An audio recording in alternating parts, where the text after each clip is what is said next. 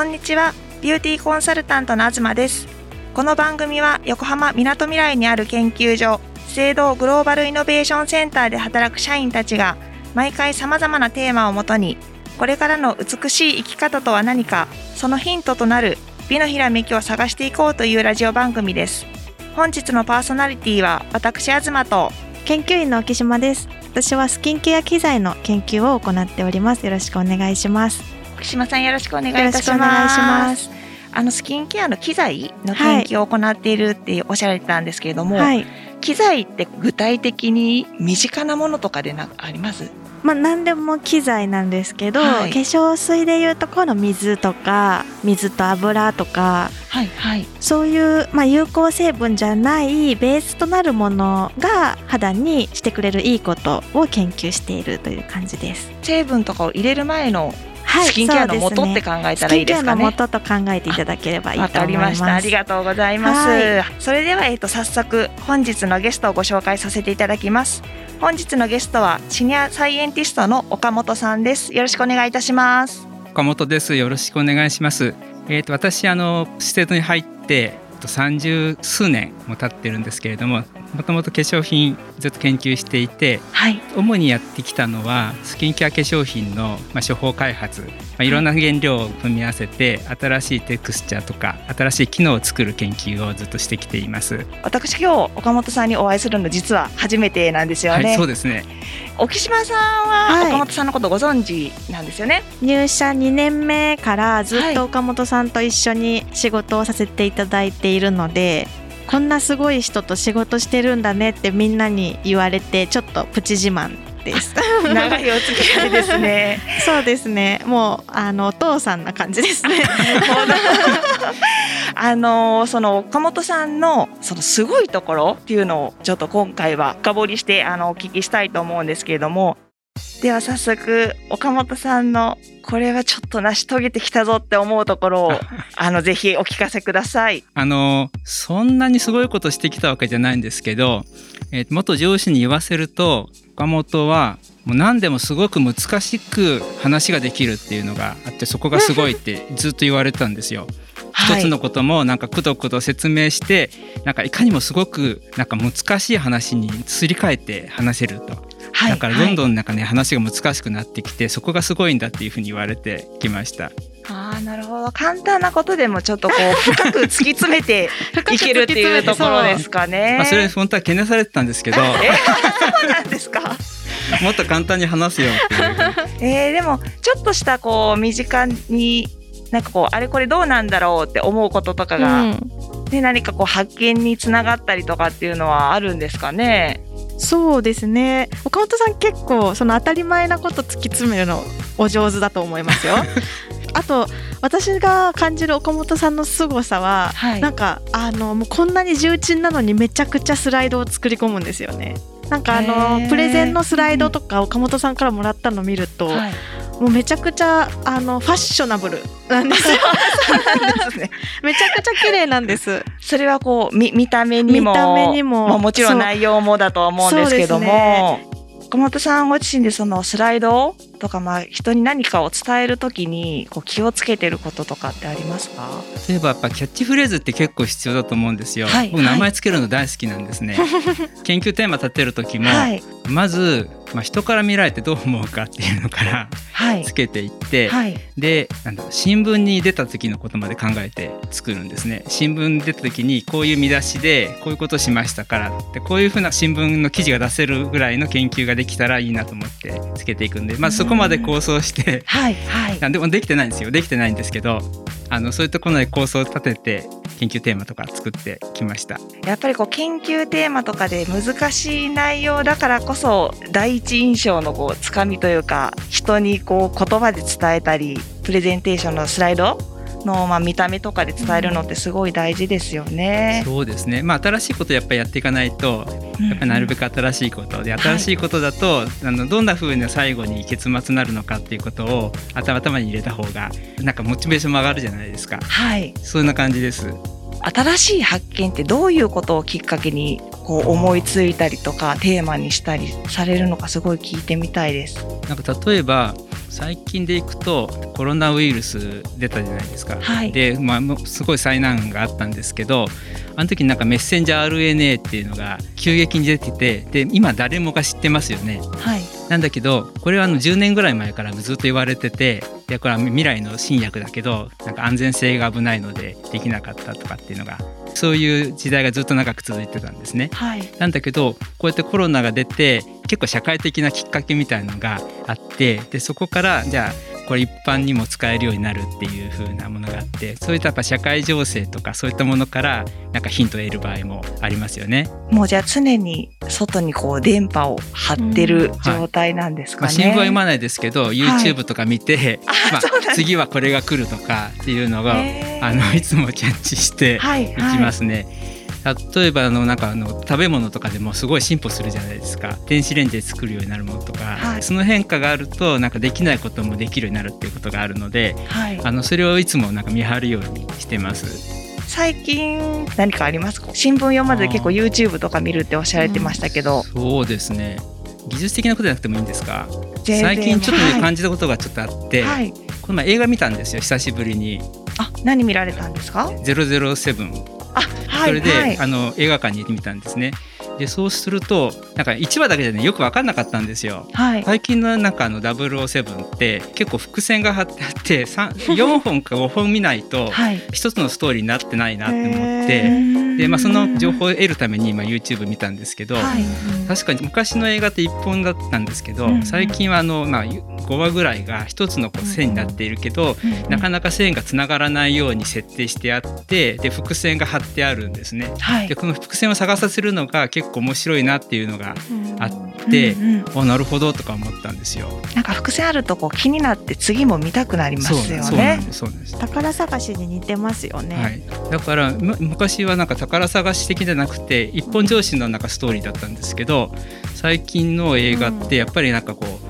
伏線つけててで全部見ないとああの時こうだったんだよねっていうのがわからないなっていうのがあってそこはすごい面白いなと思ったんですね。うんうん、まあ、鬼滅の刃もそういう風な伏線がいっぱいあったんであのすごいハマったんですけどなんかあの、まあ、よく見ないとわからないのがあってやっぱりだからこれからの世の中って結構そういったのをなんか宝探しみたいにいろいろこう見ていくようなそのそういうものづくりになっていくのかなとかってちょっと思いましたね。あなるほど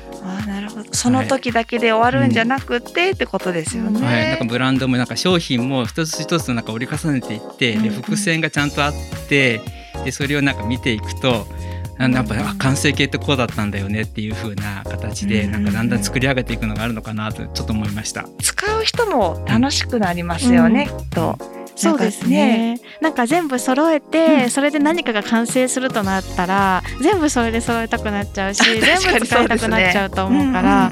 最近そういうの多いですよねなんかドラマもアニメもすごい伏線がちゃんとあって、終わった後も YouTube 見たりとかで楽しめるようなものがすごい多いなとすごい思いますね、最近私もあのテネット見たんですけど、はいはい、1週間ぐらいずっとその YouTube 見たりネットで調べたりしてなんか余韻を楽しめたので単発で終わるんじゃなくて終わった後に調べたりして楽しめるっていうのがすごい多いなって確かに思います。はい、時間が戻るやつです、ね、時間が戻るやつですね。すそうそうすごい複雑ですよね。すごい複雑。いまだにちょっと理解できてない。できてないですか？はい、でもなんかその見た時はすっごい複雑だわって思うんですけど、後から考えると意外と単純だったっていう岡本さんのパターン。もう最初に言われてた。難しくねちょっと難しく言うっていうのは。元に戻ってきた。で そこに行き着きますよね。まあでもそういうふうに考えるからなんか改めて見たり聞いたり、ね、調べたりした時にまた違う側面が見えたりとかっていうのも、なんかこうひらめいたりするのかもしれないですね。そうですね。今日実は沖島さんがあのアイドルがねすごいお好きということで、はい、岡本さんにもぜひそのお話を一緒にしたいって言って言ってらっしゃったんですけれども岡本さんなんかこう好きなアイドルというかこれはハマってた。とかこの人最近気になるとかありますか？あ最近って言ってもいいんですかね？これ大丈夫ですか？岡本さんが言いたくなければ言わなくていいですよ。今は乃木坂が好きなんですよ。すごい、はい、去年の2月ぐらい緊急事態にコロナがやばくなるギリギリの時に名古屋まで行ってきた。あでもライブ行かれるってすごいファンですよね。ファンですね、ね、はい、あの奥さんと行くんであ。奥さんも好きなんであそうなんですね。一緒に一緒に旅行がてら。いやいいですよね。私も大学時代と社会人になってからですけどずっとハロプロが好きで、はいはい、遠くまで遠征っていうんですけど現場に遠征に行ってそこであのいろんなそのご当地のもの食べたりとかが結構楽しいんですよね。その旅行ついでっていうのは結構楽しくて、いろいろ友達も増えて楽しいですよねアイドルを応援するのは。ねなんかアイドルって結構人と人とつなぐっていうかこうそういうきっかけにもなりますよね。その一人のアイドルをすごい推すっていう感情って結構他にないかなと思うんですよね。例えば、うんうん、なんかお洋服好きなブランドとか化粧品とか好きなブランドがあっても推すっていう感情にはならないじゃないですか。応援してあげようというか、うんうん、なんていうんだろうその感情ってすごい貴重だなって私いつも思うんですけど好きとはまた違うかなって思ってます。うんうん、岡本さんどうですか？そのあたり。なんかこう、ね、応援してて、うん、こうだから応援したくなるとかありますか？僕がうちでよく話するんですけど登園のなんかこう親戚の娘の中で一番可愛いのがいるよねぐらいの感じで そういう親近感とかがありますよね。だから結構いろいろキャラクターがあって、はいはい、でばりの子とかあとはまあ全然ちょっと目立たないけど、まあ、本当はいいとこあるんだよねっていうことがあったりするような感じ。いろいろ揃ってるので、うん、面白いんですけどでもそんな感じの親近感で見てます。最近のアイドルの方って距離が近い感じがしますよね、ね、しますよね。日本のアイドルたちは結構本当にいろんなキャラクターがいて結構ファンにも距離が近くてっていうのを売りにしてるのが多いのかなって思います。うんでも最近だとなんかその推しが使っている化粧品と全く同じものを使いたいとかいう方多くないですか？憧れの人が使ってるっていうのと同じですかね。そういう感情ですかね。だから最近そういうのもなんかだんだん変化してきてあのアイドルが身近であればあるからこそ同じのを集めたいっていうのが女の子の中では強い感情かなと思うんですよね。前までは結構 CM に出てる大女優さんが使っているっていうちょっと距離があるところから最近は YouTube とかもすぐあるから紹介してたのをみんな使いたくなっちゃうとか、うんうん、あと推しで言うとアイドルだけじゃなくてインフルエンサーさんとかもいてただの一般人の方を推しているっていう子もいたりするんですよね。うんうん、そういうなんか自分と距離が近い人が紹介しているものとかを買うっていうのがすごい今時の中高生大学生の間では一般的な購買の仕方なのかなって思ったりもしてます。ほど。あの女性多いですよね。乃木坂のライブとか行くとすごい女性が多くて。あもうほっとしますよね。で男性ばっかりだったらどうしようとか思うんですけど。自分も自分のこと棚にあげてますけど。意外と女性多いですよね、うん、あとコンサート行ったりするとその乃木坂の子と同じ衣装着てる子とかいませんか？あいますいますよね。なんかそうやってなんか自分もあたかもアイドルになれちゃうみたいな、うんうんうん身近だからこそ、うんうん、真似したくなるっていうのはあるのかもしれないですね。昔のアイドルは、まあ、ピンでだいたい松田聖子とか見に行ってたんですけどもう一人でやってて一人で全部仕切るじゃないですか。うんうんうん、今のなんかあのアイドルさんたちは箱ができているから、はい、で一応ルーティンってあるんですよね。大体こう決まりがあって でその中でやっていくと。であの全体で踊らなきゃいけなかった。りする中で、まあ、どれだけ個性を出せるかっていうのが限られた自由度の中でどれだけ個性出せるのかっていうところが、まあ、頑張ってるなっていうところになってきているんですよね。なるほどそれってこう仕事の面とかにつながったりしますか？いろんな研究テーマとかがある中で、自分の色をつけて、まあ、プレゼンテーションだったり外部にこう発表して新しいこう価値を作っていく。っていうところはなんかちょっとそういうのとも似てるって言ったらちょっと違うのかもしれないですけども、それだから一番近いのは BC さんなんかのその接客なんかでも大体ルーティンがある中でどこかで工夫してるっていうのを時々あの発表会とか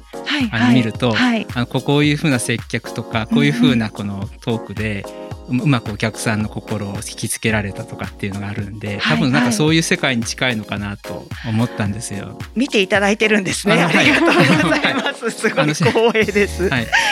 なかなかやっぱりこう研究員の方と私たち BC もこう関わり合うことがなかなか難しかったりなかったりするので、なんか私たちの活動自体が研究員の皆さんとか知っていただいてるっていうのはすごい嬉しいですね。ちょっとしたこう仕草とか、うんうん、そういったものでも人の心をなんか引きつけられたりするなっていうのがあって同じことをしなきゃいけないじゃないですか。大体大体同じことをしなきゃいけない中で、はい、どれだけこうちょっと違ったところでなんか人の気持ちを変えられるとかっていうのは、はい、なんかすごい近いなと思って。別にあの、えっと、ビッシさんが全部アイドルだと思ってるわけではないんですけど あのそういう目で見てないですよ。そういう目で見てないんですけどなんかそのその決まりがある中でこうそういう違いを出せるところっていうのが、うんうんうん、なんか今すごい大事なのかなって思って。そうですねなんかそれってでもまあ仕事に関わらずなんか私たちが生きていく上でなんかこう服にしてもメイクにしても、まあ、趣味にしても誰かと被ることって多分多いと思うんですけども、まあ、その中で自分の色を出していくっていうのはなんかすごい大事なことなのかもしれないですね。あんまり仲間から外れたくないところがありながらもやっぱりでも違うところを見せたいとかっていうところがあって、うんうん、その辺で結構なんか心理的にはそういったところって重要になってくるのかなと。確かにそうですよね大学生の頃とかはあんまり人から浮きたくないからみんなと同じような行動を心がけるけどでもやっぱりどこかで個性を出したいっていうのは、うん、普遍的な感情なのかなって思います。群れから浮きたくないなって思ってましたね。だけど一緒じゃダメじゃない一緒じゃダメですよね。まあでも自分もそうやってこう自分の個性を楽しみつつ、うんうんうん、他人のを見てなんかこの人いいなとか憧れるなっていうのは、今からまた楽しんで生きていく上で、ね、ちょっとそういうことを考えながら生活するのもいいかもしれないですね。はい。ではまだまだたくさん話したいこともありますが、本日はこの辺りでエンディングとさせていただきます。今日も楽しい時間を過ごさせていただきありがとうございました。ぜひ感じたことは Twitter でハッシュタグ美のひらめきで投稿お願いします。また番組の感想やご意見などございましたら今後の番組の参考にさせていただきたいと思いますのでお便りお待ちしております。詳しくは番組の概要欄をご覧ください。エスパーからのお知らせです。11月22日から12月25日までエスパーククリスマスラボフェス2021を開催します。資生堂の研究所という特徴を生かして、多くの研究員も参画するイベントとなっており、期間中の土曜日には研究員によるワークショップやトークショーなども企画しています。ぜひ遊びに来てください。今日の収録、岡本さんいかがでしたでしょうか？そうですね。ちょっとアイドルの話が出た時はちょっと引きましたけれども。あの、あの楽しく話ができました。ありがとうございます。ありがとうございました。沖島さんいかがでしたか？いつも一緒に仕事している岡本さんとこうやって話ができてとてもいい経験になりました。ありがとうございます。かったです。ありがとうございました。それではまた次回もお会いできることを楽しみにしております。本日はありがとうございました。ありがとうございました。